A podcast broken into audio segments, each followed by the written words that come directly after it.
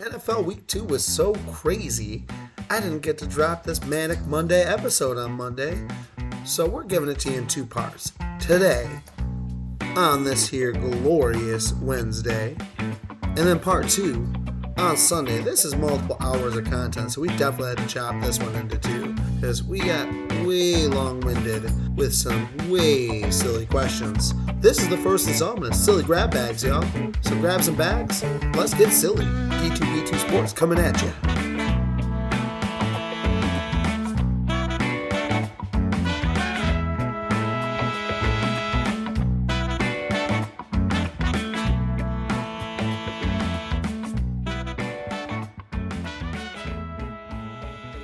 It ends in something sloppity. God's uh, sakes. Yeah, it's something. Nick, would you like to uh, examine if you've mastered counting down yet? Running theme here. We've had a, a tough time with this in the past. What number should I start?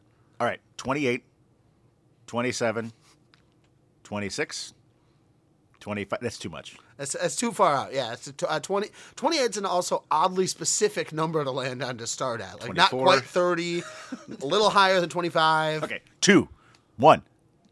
Oh, we're in. All right. D2B2 Sports. Loud, clear, coming at you deep in the underground. Weekend edition. Weekend edition out here. Saturday afternoon. Oh, yeah. Saturday afternoon for us. Who knows what day of the week for you? No idea. Soon to be, for us, college football season. Perhaps Oh, yeah. soon to be rugby season. Perhaps cricket. Uh, Yeah, it all depends on time of year, baby. We'll We're find out. worldwide. We're, we're yeah, worldwide 305. Well, I'm Derek Weber, I'm Nikki Sager.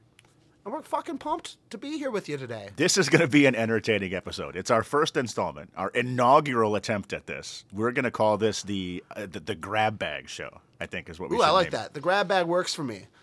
And uh, the grab bag, what we're doing is uh, I've written down 10 questions for Nick Sager over there. I've done the same. Ten questions to pose to D's. Pretty interesting, Yeah. novel concept. Um, I think we went into this with no true direction other than entertainment and sports and some sort of a hybrid. And I, I have a feeling that as I was coming up with my ten questions, Dees and I probably took the same approach where I started out with a couple that were serious, and then it just progressively decayed into more nonsense questions that had a centralized sports theme, but are they went off the rails in a hurry. Yeah, you know what's funny? I was actually kind of the inverse, where like my most absurd stuff was the first handful I wrote down, and then around like questions like six through eight, I had a few that are kind of like more about your sports background and like things that like brought you joy in the sports world, but a serious note. I've got a couple of And those then, as well. yeah, and then back to nonsense for the last couple I wrote down. But we're doing this in a random drawn order, so who knows when he'll draw the serious and when he'll draw the nonsense. Yeah, and I didn't start in Funky Town. I started in mainstream land. Yeah. And the train took me to Funky Town. Man, don't, don't you take me down to Funky Town. Um, who's going to go first, D? Should we just dive right in? Do You we let's- need to keep talking about this? I feel like we gave a good. yeah, that's the that's, the, that's what we're doing. But no, we're gonna Let's do, just hit it. We're gonna do the good fun media ceremonial flip of some weird object. And currently, it's actually been this for a few different episodes of different shows. Sure. I have lighters on me a lot, so we're going with Bic or back. Bic or back? Bic or back. All right. Call it in the air. Back. Oh, it's Bic. Bick it is. Uh, so I'll go first. I'll go ahead and uh, take the first with my. I was curious what was going to happen because we never actually Well, I- identified what I got if I won. I was basically presuming the the winner got to just pick who goes first or Fair. second. So I will ask Nick a question first. Unfolding the piece of paper. Do you think Danny DeVito could beat a sloth in either of the following? A foot race or a game of volleyball? Could beat a sloth. Yes. I tend to think I'll, I got to be honest with you, right? I think that what Danny DeVito lacks in uh, first of all height and leg length, which equates to stride, I would think that he probably makes up for in hustle and sheer desire. I think that uh, trying to think of a, a, a like a quick base stealer that is very very short that you might see in the MLB, a guy that really knows how to get up and go despite his physical limitations. I feel like maybe if I remember like Dee Gordon, I think Dee Gordon was pretty short. I think Juan Pierre was a fairly short guy. I think you're missing uh, a great equation here to running backs. Got a lot of short run, short guy running backs out there. Sure, but I, the, I don't know how. Well, I guess it's tough to. I, when I think about running backs, I think about them in like football helmets and pads, and I don't know how you play volleyball in a football helmet and pads. It's a great it's a great point. Um, I've actually seen a sloth in real life. Uh, I was at the zoo in Hawaii, the Honolulu Zoo, I believe. It's got a ring to it, even if they have. know. Like it's, it's a, Honolulu Blue, Honolulu Zoo. yeah, damn right. and it's I the only real comparison I can come up with to seeing them in person was seeing them in the movie Zootopia, the animated sloth, when Oh, they work at yeah. the DMV, which was like such a perfect stick for animal to real life uh, job. Real li- real quick note about Zootopia.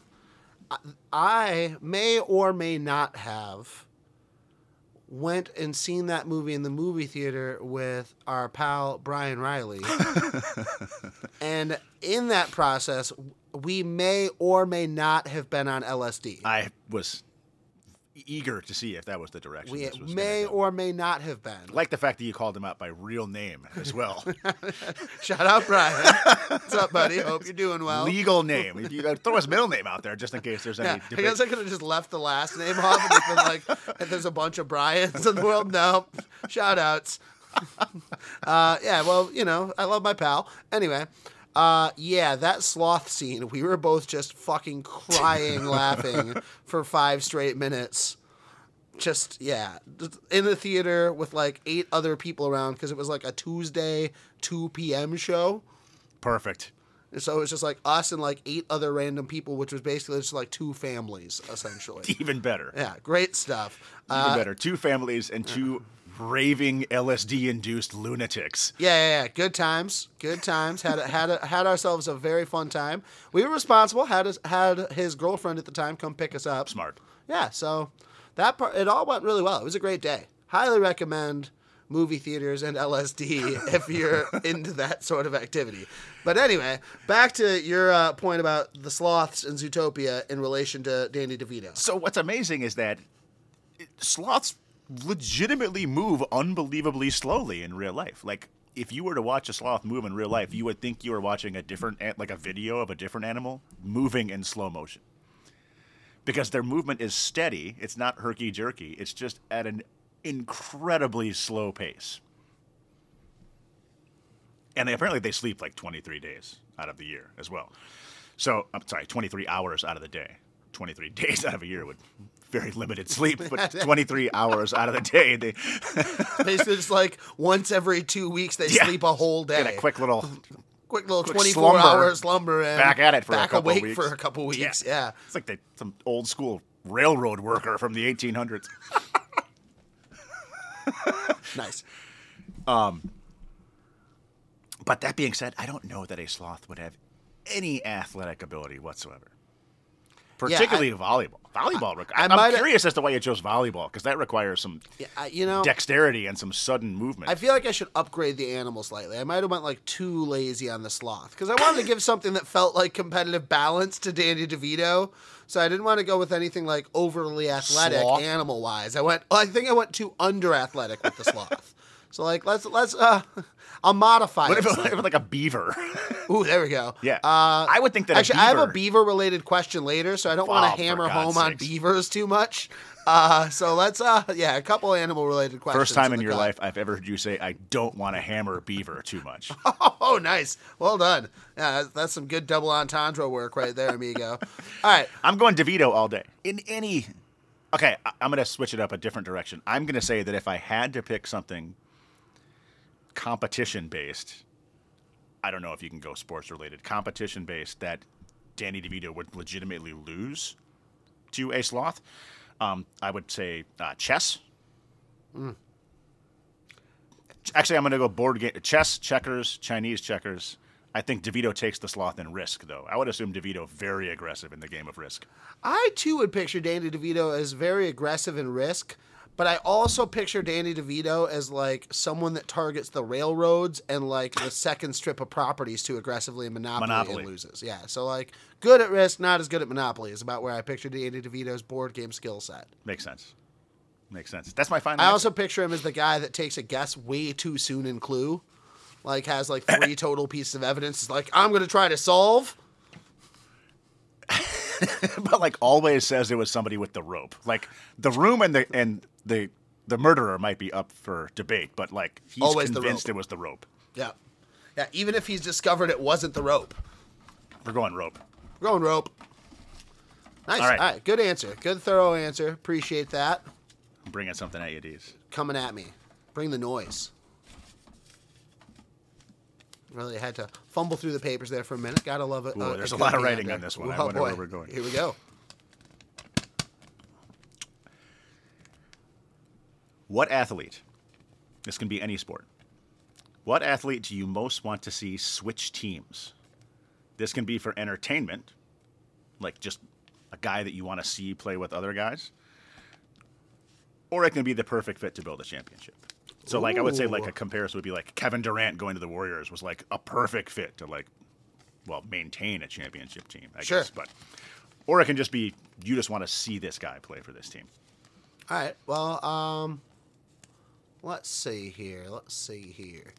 Um, I'm gonna go with a twofold answer here. I'm gonna go with entertaining purposes, and I'm gonna go championship building purposes. Even better.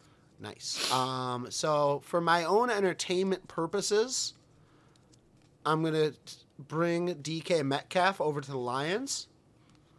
I just like the dude. I like this like massively swole fella, just running around all over the place, and uh, I think he'd look real good in the Honolulu blue.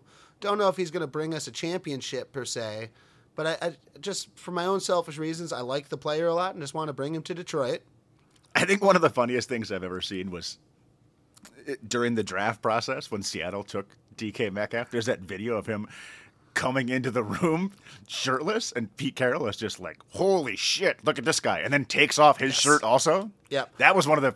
I, I don't know. If I were DK Metcalf, I would have immediately been like, "I'll play with this guy." Yeah. No, I I too I think that's an iconic draft moment. Yeah. Like iconic level draft moment. And it's part of the reason I like DK so much cuz like the way he reacted to that was so fun too. Like he was super into it. Sure. It was hilarious. Like as I've been into DK ever since I think that draft moment. I think that was a moment where I was like, "Hell yeah, I dig this guy." Uh so yeah, Quick DK trivia question: Yeah, please. Can you name the other wide receiver that played for DK Metcalf's college team? Ooh, no I cannot. And I'm 99% sure was drafted the same year. I cannot, sir. AJ Brown. Oh, dang. Imagine AJ Brown and DK Metcalf as teammates. That's insane. There's a bunch of those through like college football history where you're like, wow, this team had that pair of receivers together. Ja'Marr Chase, Justin Jefferson. Yeah, like you're like, that's bonkers. The But uh, running backs, what, Barry Sanders and Thurman Thomas were on the same college. What the hell? what the hell? You, uh, Yeah, that's wild. It's crazy stuff. Um, and then for championship winning purposes, um, I think that if frickin' God, who was I just go? I just had a good one in my head before I did the entertaining purposes one. Hang on one second, I gotta cycle through here.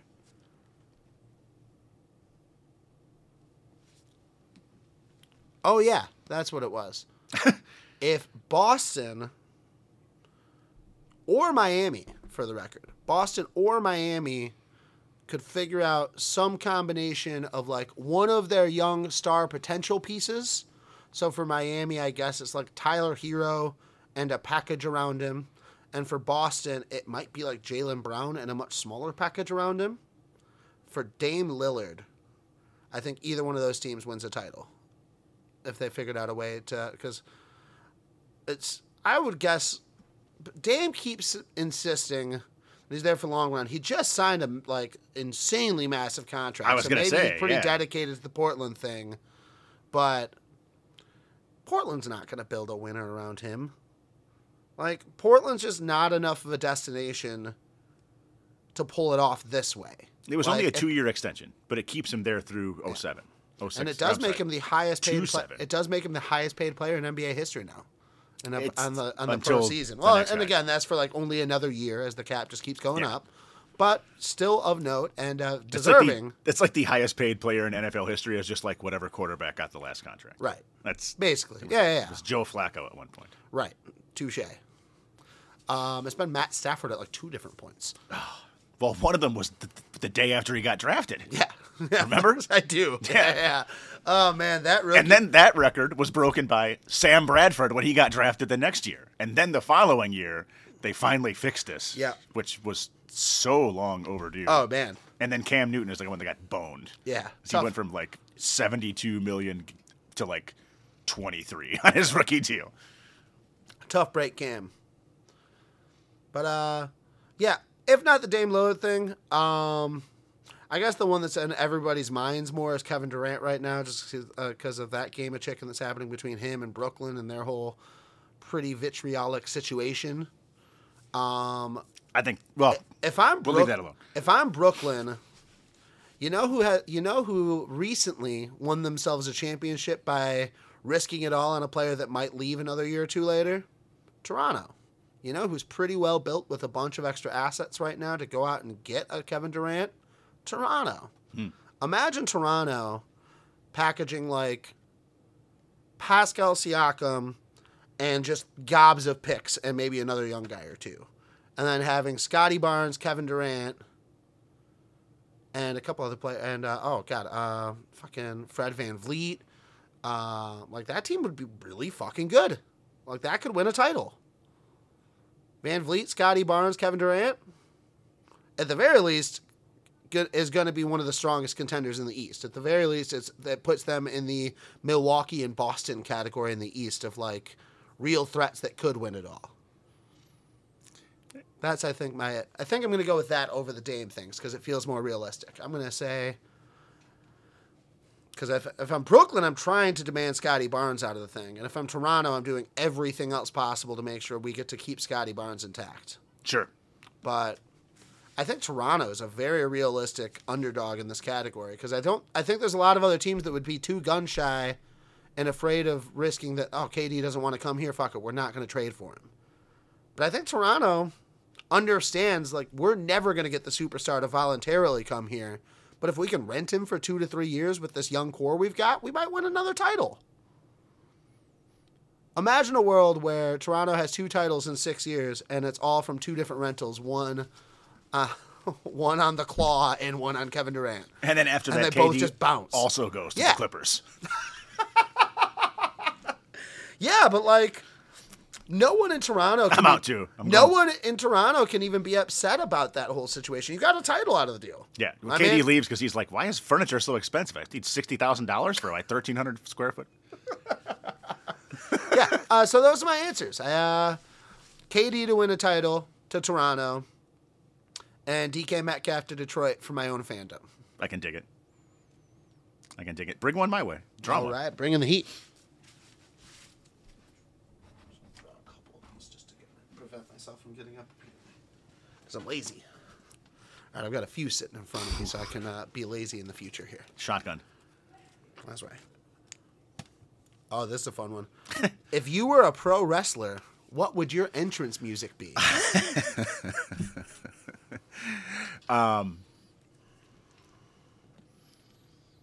So I, I, I was recently in a wedding, and I was asked this question: what song I wanted to uh, utilize as my entrance song, being being announced as one of the groomsmen.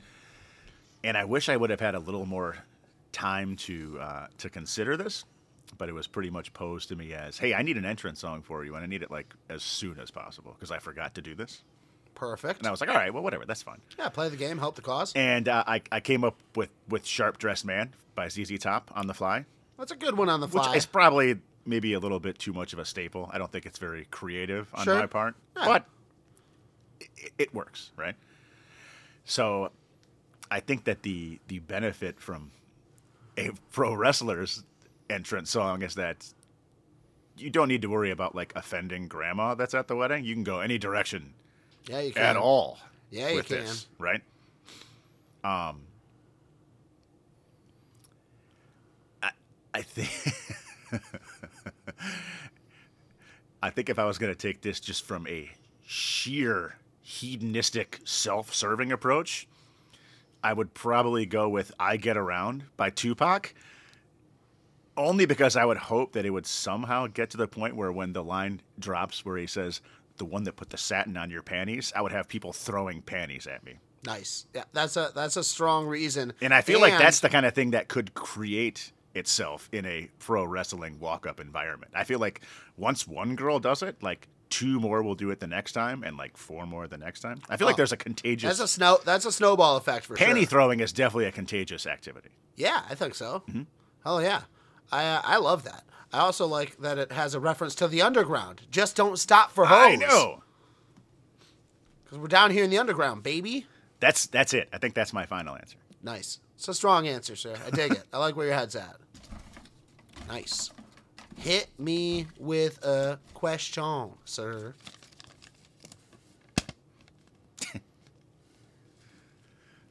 I have one other one that's wrestling related, and I was hoping I wasn't going to draw it. Although I guess I could just put it back and nobody would know. But I didn't draw it. No, we're, we're keeping it honest around here. We'll get there. I also have a there. couple that are mascot based. Ooh, God, I wish I had went mascot. I didn't even think about mascots. That would have been good. This one happens to be mascot based. Fuck yeah, here we go. Love me some mascots. It's also a two part question, which somehow became a theme of mine as well. So Nice, love a good two-parter. if you were a fruit or vegetable, what would you be? And what team mascot would you most want to be eaten by?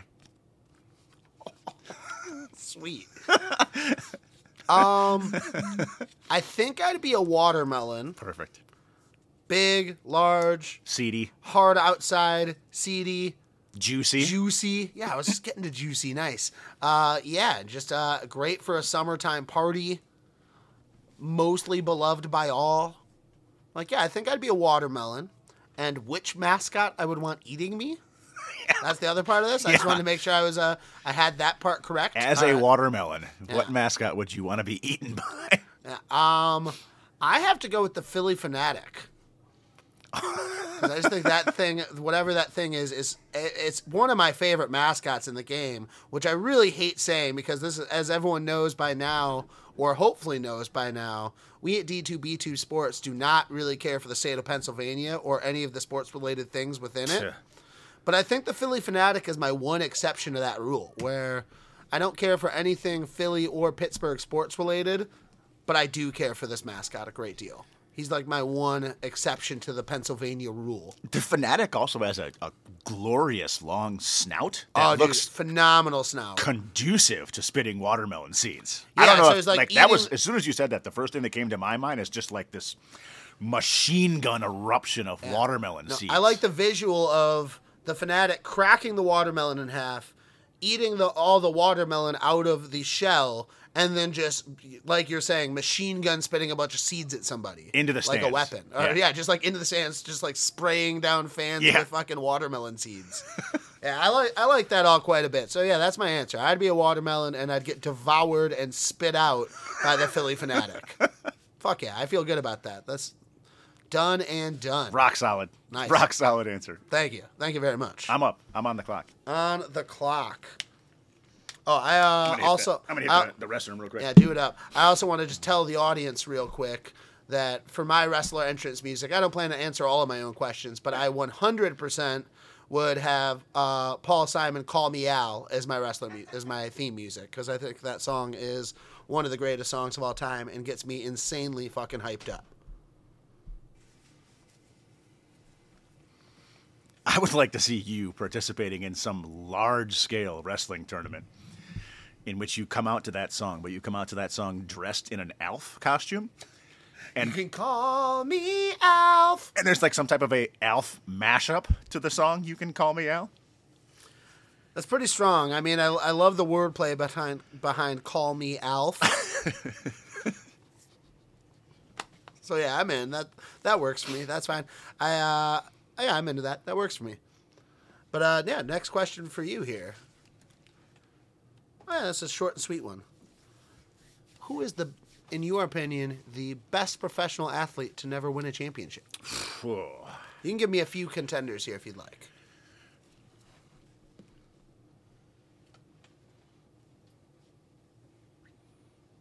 Oh, hello there. Our pal Sam coming down to visit in the underground here. First one that comes to mind immediately is the mailman, right? I think uh, Karl Malone, I, I believe, second leading scorer all time, NBA. Is that right? So second is correct, sir. Fairly Uh, confident. yeah, I'm- think you're correct. Although LeBron's coming for him. LeBron's like nipping at his heels or about to pass him, or might have recently passed him. Like I, I would actually like to see a, a picture or a video of LeBron physically nipping at Karl Malone's heels, Ooh, Just yeah. biting his feet would be an, an image that I would like to say. I'm gonna say Karl Malone NBA, uh, probably best pick and roll tandem all time in the NBA. I think that if Karl Malone played today, he would have landed on a roster late in his career that was title ready, even if he wasn't necessarily a producer on that team like he was despite being at the tail end of his career when he went to LA and played with the Lakers on a team that should have won a title had your Detroit Pistons not gotten in the way. Damn right, son. Go to work, Pistons. uh.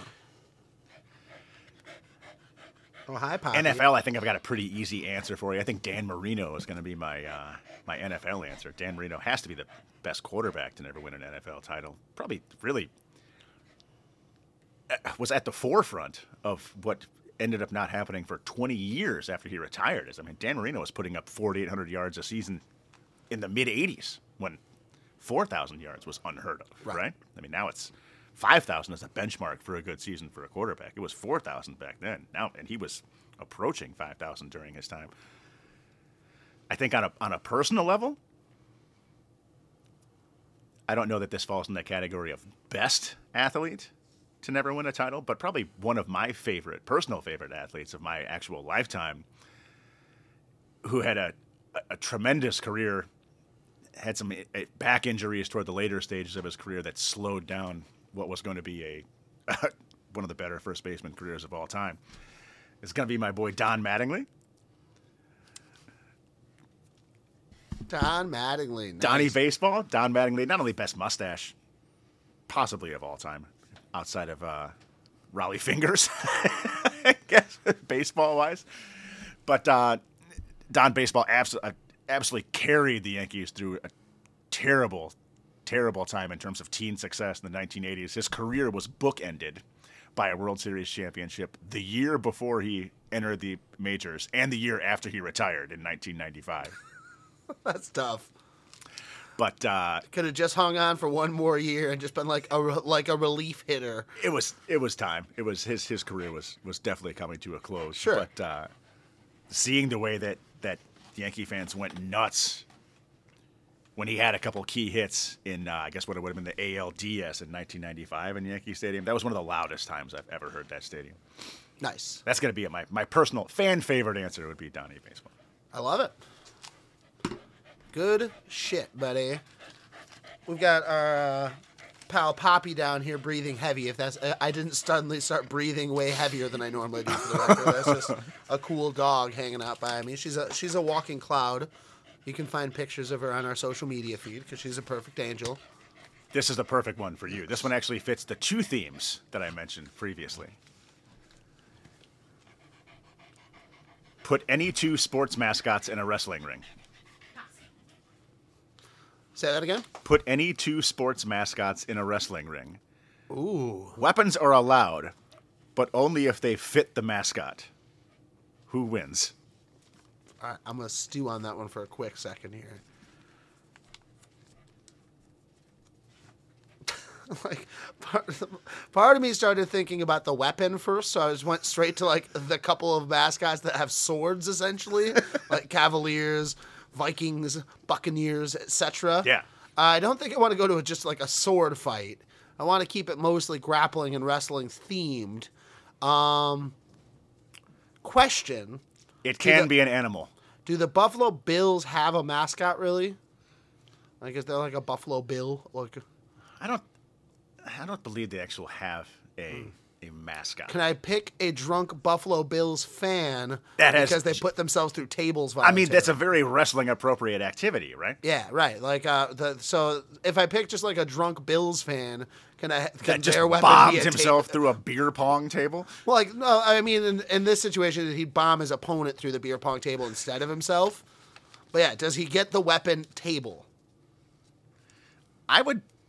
I'm going to say yes, but there's a caveat. He gets the weapon of table, but he has to drink all the beer on the table first. Okay, that's fine. I can work. I mean, that's just going to help his wrestling technique Sure. anyway. So yeah, I'll, I'll take a Buffalo Bills fan versus. Let me think of a good opponent for said Buffalo Bills fan. I'm tempted to take one of the sword ones and just like see this guy drunk and dodging sword swipes. But uh, no, I don't want to quite do that. I want a little bit more of a balanced match here. I don't want to take the Phillie Phanatic again. Spitting watermelon seeds at the drunk Bills fan. spitting me watermelon seeds at the drunk Bills fan. Um, let's see. Oh, you know what I'm gonna do? This, this is a weird one. I'm gonna take the Georgia Bulldog because it's just like a real ass dog. All oh, that dog does is sleep. He's just always sleeping on the no, no, sideline. no, that's gonna be the special guest referee. I'm sorry. So third mascot is the special guest referee, as is common in the wrestling world. Do you know the name of the, the Georgia dog? No. I was about to look it up and I didn't have to because it came to mind as I was typing it. His, his name is Uga, Uga. like Nice. UGA, All right. University of Georgia. Sure. Uga. I think All they're on like Uga the fourth now. Nice. Well, Uga is going to be the special guest referee just for a cute dog presence, napping in the corner primarily, but in the traditional white and black striped shirt. Uh, so that's a little caveat to the match as well. Uh, as everyone knows, special guest referees are really just kangaroo court in professional wrestling anyway. Um, I'm to go with the Stanford Cardinal the dude in a tree costume, but he gets to use real tree branches like switches and swing them on. Oh. So Oh. it's gonna be like the Stanford Cardinal with fucking like a switch in each hand, essentially. Can you put Adrian Peterson in the Stanford Cardinal outfit? I mean, the upside is he's really broke these days, so you could probably hire him for the right price. Like I'm pretty sure Adrian Peterson's pretty willing to take most work right now since he spent the first 12 years of his career getting swindled by his manager. so bad. so insane. How do you go that long getting swindled by your manager? I can understand like your whole rookie contract, but once you're like a four to five year vet in the NFL, don't you like talk to your peers and hear the deals they have and be like, man, I'm getting fucking screwed over here? like, don't you just look around and be like, shit, this is not going well? Anyway, enough about AP. Yeah, I'm going with the Stanford Cardinal and its tree branches against a drunk Bills fan who has to chug a bunch of beers off the table to use said table. So it's going to be a lot of like chasing around early, and there's going to be some punches and kicks. Luckily, the for the drunk Bills fan, the Cardinals kind of got a waddle walk to it because you know it's like a really lumbering costume. and if you can just like knock it down a a- couple times, it takes a minute to get up again. So the Bills fan really just has to shove the Cardinal over a few times just to create space to chug beers to get the table ready for the finishing move. Was lumbering an intentional wood pun, being that you're talking about a tree? Or No, it was ha- not. it was just a beautiful pun that happened on accident, which I'm very proud of now in retrospect. What about the, the thing that came to my mind as we were talking about this? I didn't think about. I really it. pine for good puns like these. Ah, I, I, I didn't think about it until we actually started discussing it, until you started giving me your answer. But do you remember? I don't think this is around anymore. Do you remember the Phoenix Suns gorilla? I do remember the Phoenix Suns gorilla. that Phoenix thing was athletic as shit. It was incredibly like, athletic. The, and it was- trampoline slam dunks and shit. Yes, yes. I was thinking like a, a Phoenix Suns gorilla with like a portable trampoline that is like throwing all around the ring and just like bouncing and flipping all over the place while getting chased by a drunk Bills fan. Yeah, that's a great match as well. I, uh, Bouncing, flying, flipping all oh, over the no, ring. No, you know what's great here?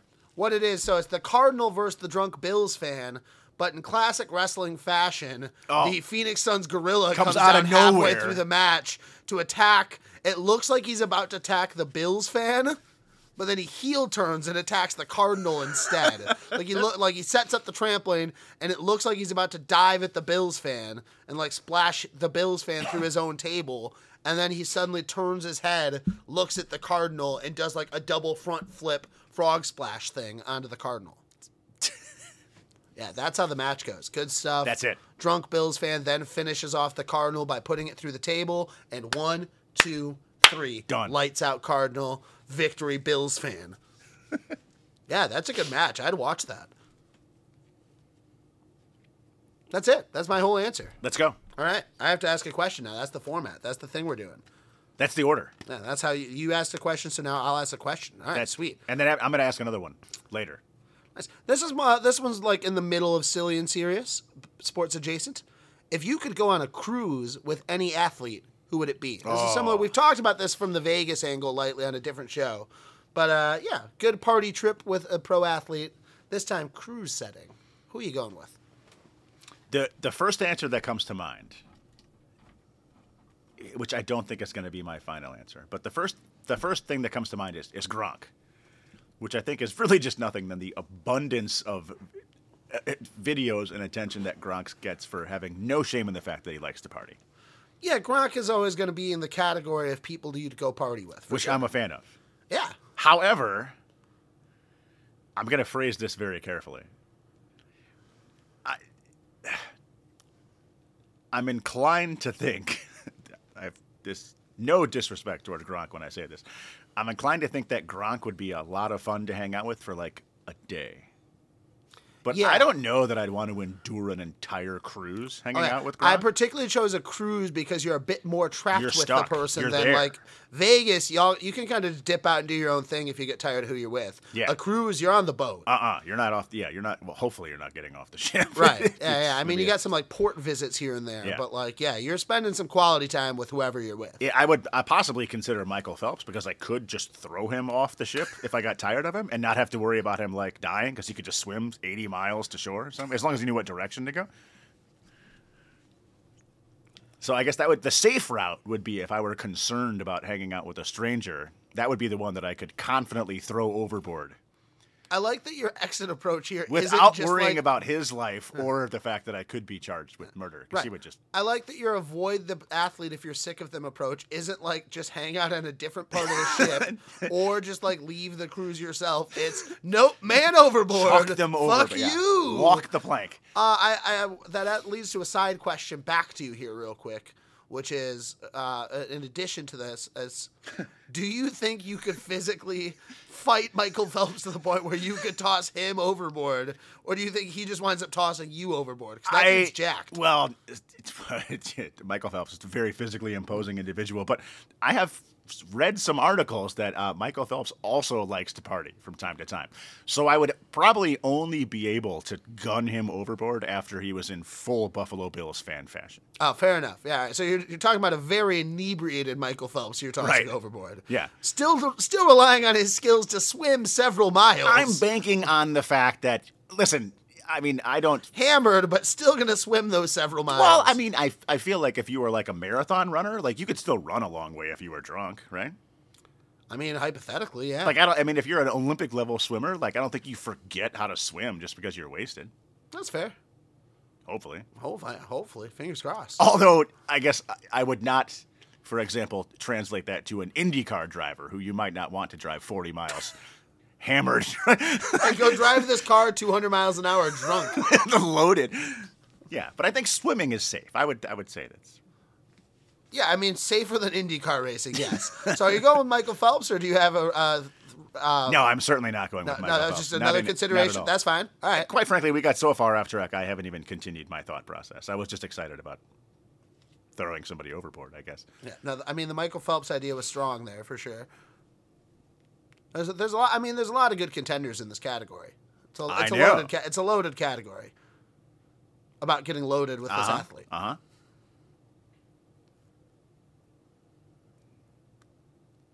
I'm, I'm narrowing down a couple different thoughts that I'm having.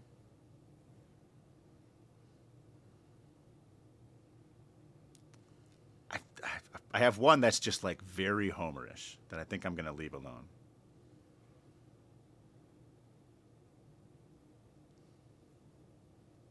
No, you know what? I'm I'm gonna go with my homerish, uh, my homerish selection after some serious debate.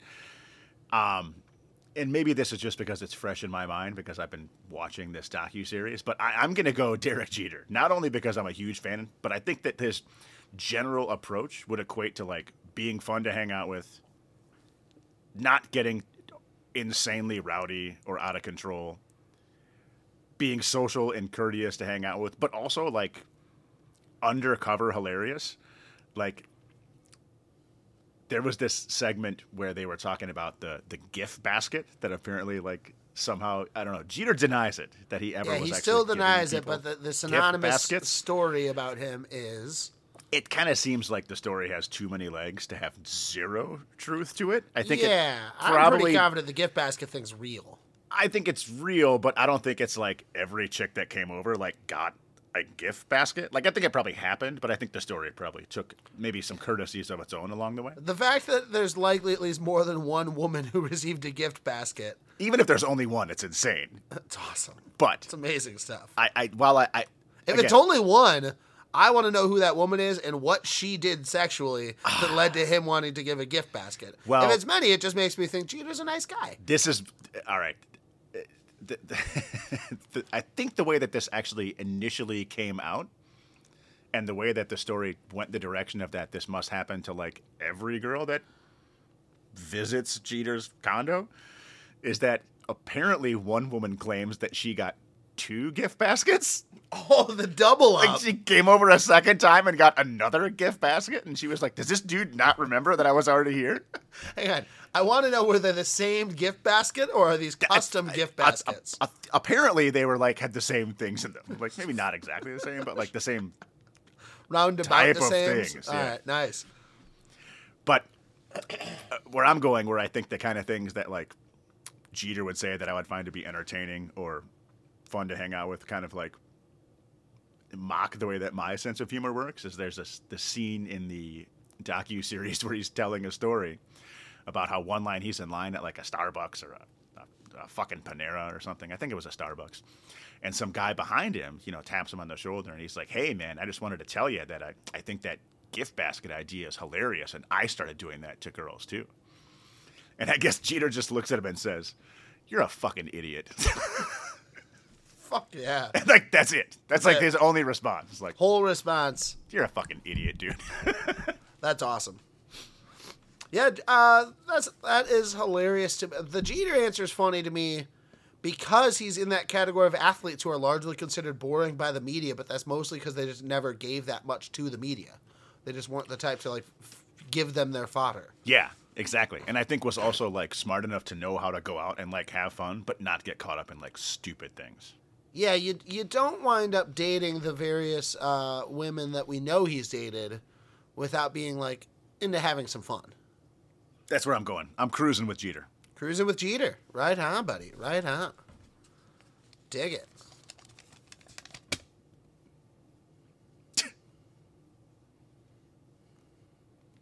Are you ready for this one? I'm very ready for this one. Yeah, yeah. The look on your face has me pumped and ready. The biathlon combines two sports that don't particularly mesh.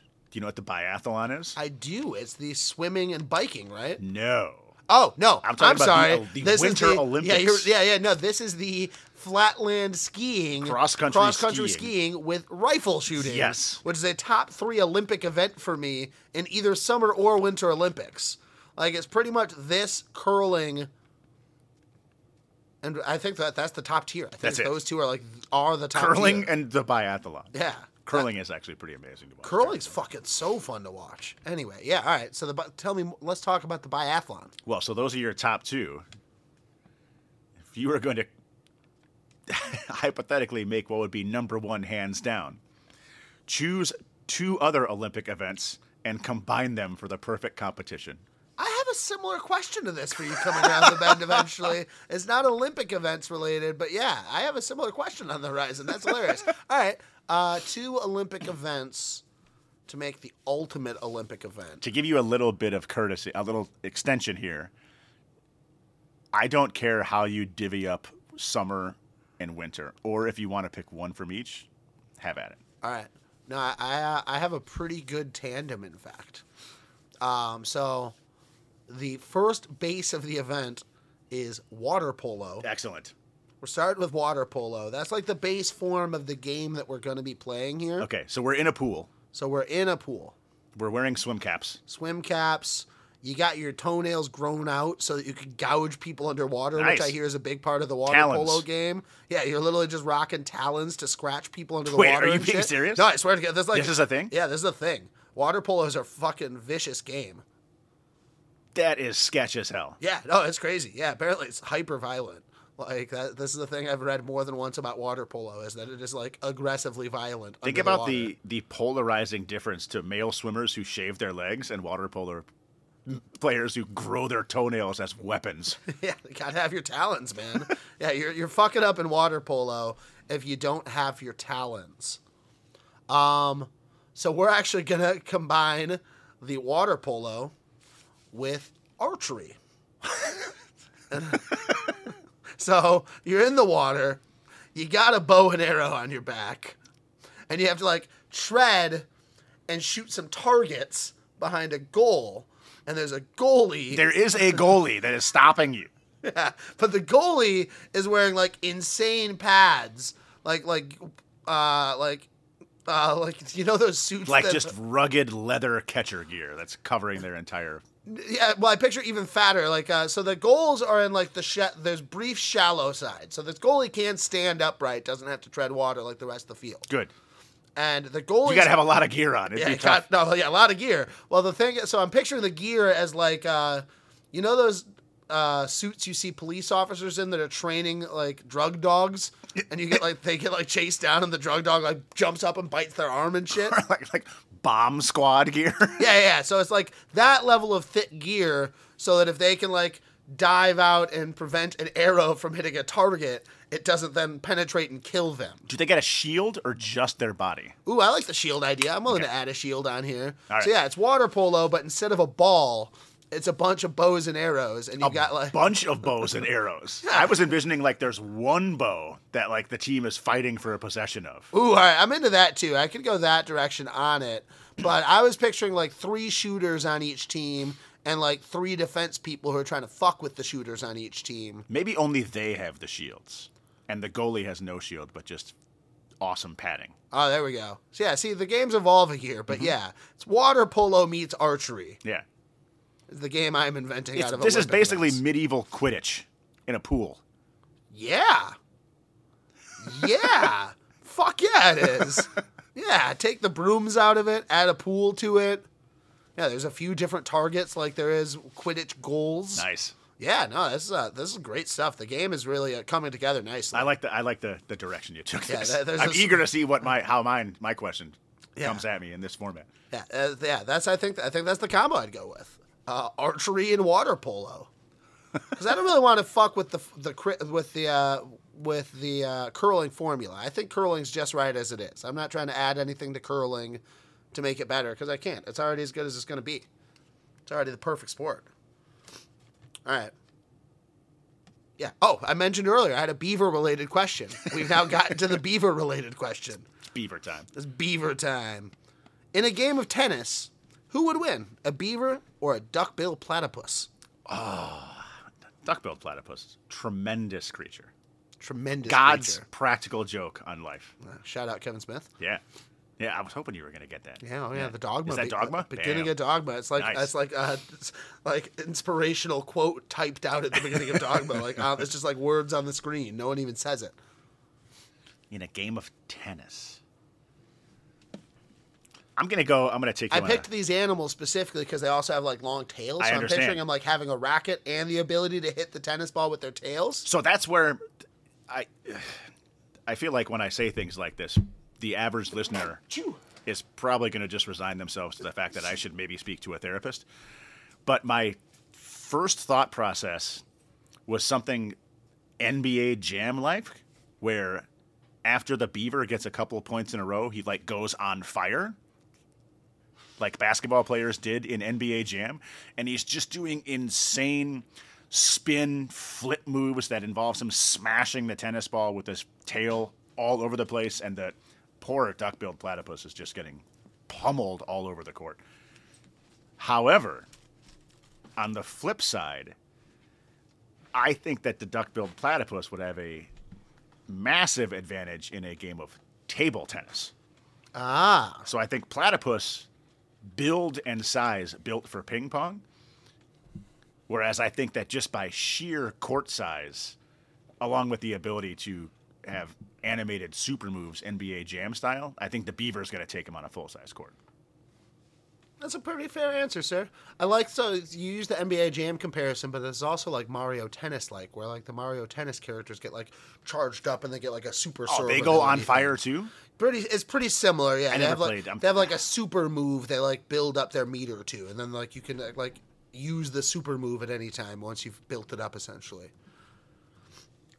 but it's basically like an unstoppable like hit back at the at your opponent. The super move thing. I forget what they call it, but it's pretty similar to the NBA Jam thing. But I like it. That's a, that's a that's good analysis on the animal versus animal tennis match. That's where I'm going. Nice. All right. Quick follow up, just uh like while we're on the note of tennis, I'm going to throw a surprise follow up in the Oh. mix. If you could pick any two animals to put on the ultimate game of tennis, like the tightest match in tennis you can think of in the animal kingdom, what two animals are you pitting against each What other? What we're looking for is the most competitive. yeah, most competitively balanced game of tennis amongst two animals that you think would be good at tennis as well. Like it's not competitively balanced because they both suck. Like it's competitively balanced Okay. because they're both so talented at tennis. Yeah. So like an elephant that would just like block the entire court. That's not entertaining. no, it's just like a tennis ball hitting Not a an very elephant limber repeatedly. Yeah. animal. As much as I fucking love elephants, Okay. Can I negotiate the size of the tennis court? Can we play this on a smaller size? yeah, we can court? certainly go smaller tennis court. Like if Yeah. you're going like two smaller animals, for sure. Yeah, exactly. Yeah. Yeah, that's fine. Same ratio of Yeah, length to width, net height, everything, Yeah, but just shrink Scale it down. bit. Yeah. Okay. I'm, perfect. I'm about that. That's fine. I like adorable tiny tennis. Ooh.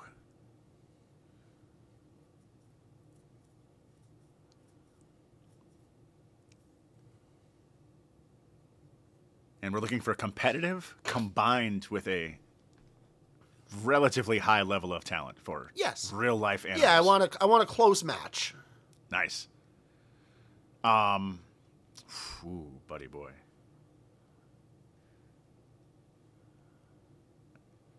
Because I actually like formulated the beaver versus the platypus Yeah. with the intention of a close match. That was actually like the weird close match I could think of, where it wasn't just like this type of bear versus this other type of bear.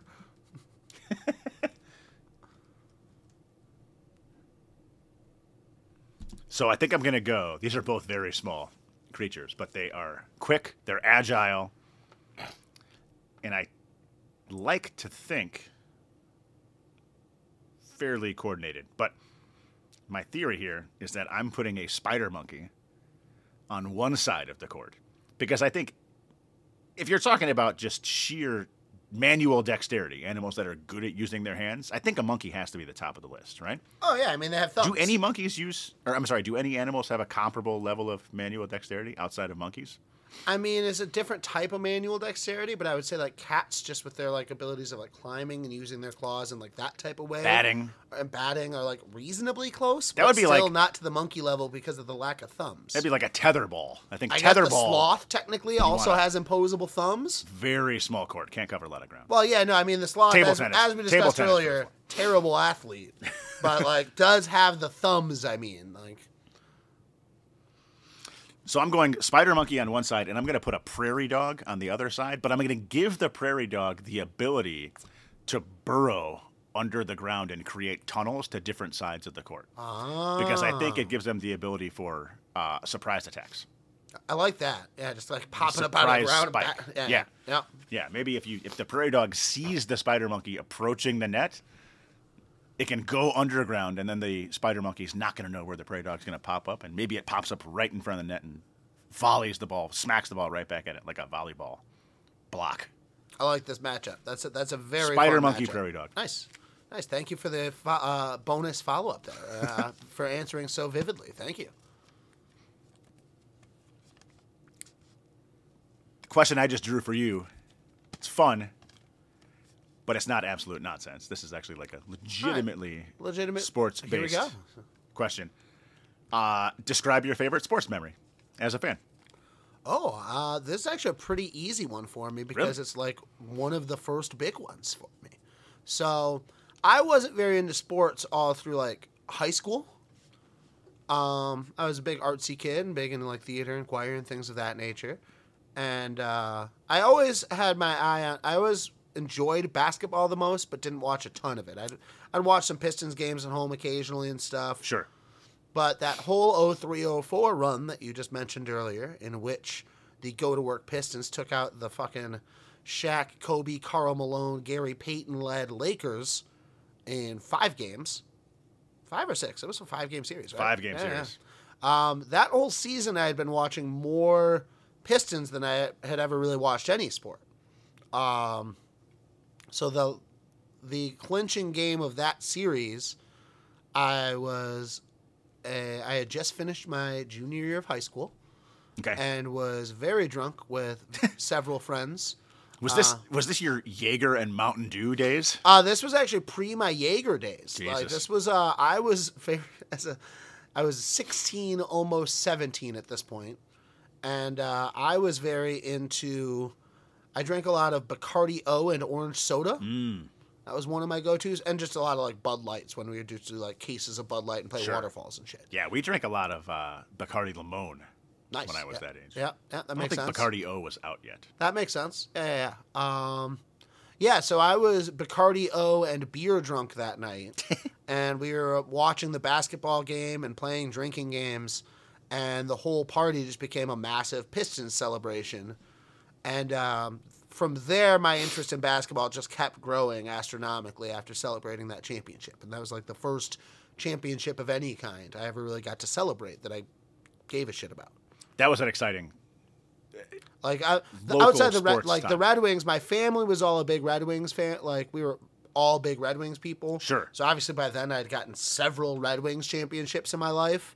Those were like fun with the family. But this was the first sport like I took a passionate interest in my own, where no one else in my family gave a shit about basketball but me. Well, I think most people would agree that it's always. I think most people would agree. I, I absolutely feel this way, but it's so much more satisfying and exciting from a fan perspective when your team is not supposed to win. Oh yeah, underdog shit Like- feels real good. I mean, this was a Kobe, Shaq, Carl Lamone, Gary Payton. Fresh off I a three peat. I think Glen Rice was still on that team. Like, I mean, this was a ridiculously talented LA Yeah. Lakers team. The No, Pistons it was were, a bunch of vets hoping to cash in on a title by joining the three peat Lakers of Shaq and Kobe. the Pistons were just a team with no real star caliber players at all. They were kind of billed as like a hardworking. I think "Let's Go to Work" was their, their It was team I- theme I- back uh, in the day. They're right? referred to still as the go to work Pistons. Yeah. but really, just I mean, not giving The a NBA shot by anybody in the finals. The NBA Nobody, just recently right? released their top 75 players of all time in celebration of their 75th anniversary. Yeah. And th- that 04 Pistons is the only team in this in the history of the league That had none. that has none of those 75 players in it. really. Yeah, the closest was like Chauncey Billups was at like 84 or something like that, or like is like de- is off, pretty close off the list. But I, off the top of my head, I find it insane that he's even that high. yeah, I, or it might have been might have been one of the Wallaces, and he was even lower. But yeah, like one of the Wallaces, either Rasheed or Ben, was reasonably close to the 75. Yeah. But like, yeah, banana stuff. That was just a really uh, that that starting five was just such a balanced unit. That was fun. That was a fun a fun run, without a doubt. Yeah, Ben Wallace was like the only player I had ever seen slow Shaq down to that level. Sure. And Shaq still had like strong numbers in that series, but just slowed him down enough compared to the 30, 15, and 4 blocks he was accustomed to. Bonkers. Bonkers. Shaq is still the most like insane athlete I've ever watched in a sport in his prime. Just like when you look at all the other players surrounding them compared to them, Shaq was just fucking insane to watch. Yeah, a pretty ludicrous combination of size and speed. Yeah. despite like, I mean, maybe not speed long term, but like explosiveness Burst. would be a good way of putting burst, it, right? explosiveness. Yeah, yeah, yeah. Those those adjectives are great for him. Yeah, so I, that's a pretty easy answer for me. The 04 championship run. That was the first like huge sports memory in my life. I can take it. Ending on the note of the greatest basketball team of all time, the 2004 Detroit Pistons, feels like a pretty good spot for this episode. Jump back in on Monday, not Sunday, like I said in the introduction, 'cause I'm too lazy to fix that stuff right now. and check out the thrilling conclusion to the first edition of Grab Bag Silly Questions. Silly Grab Bags.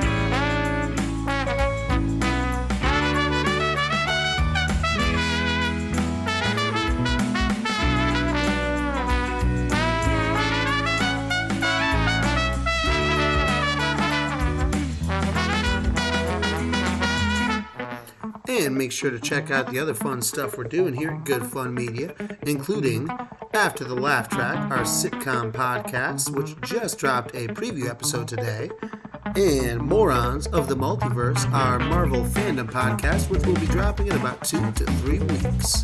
Thanks for checking us out once again, y'all.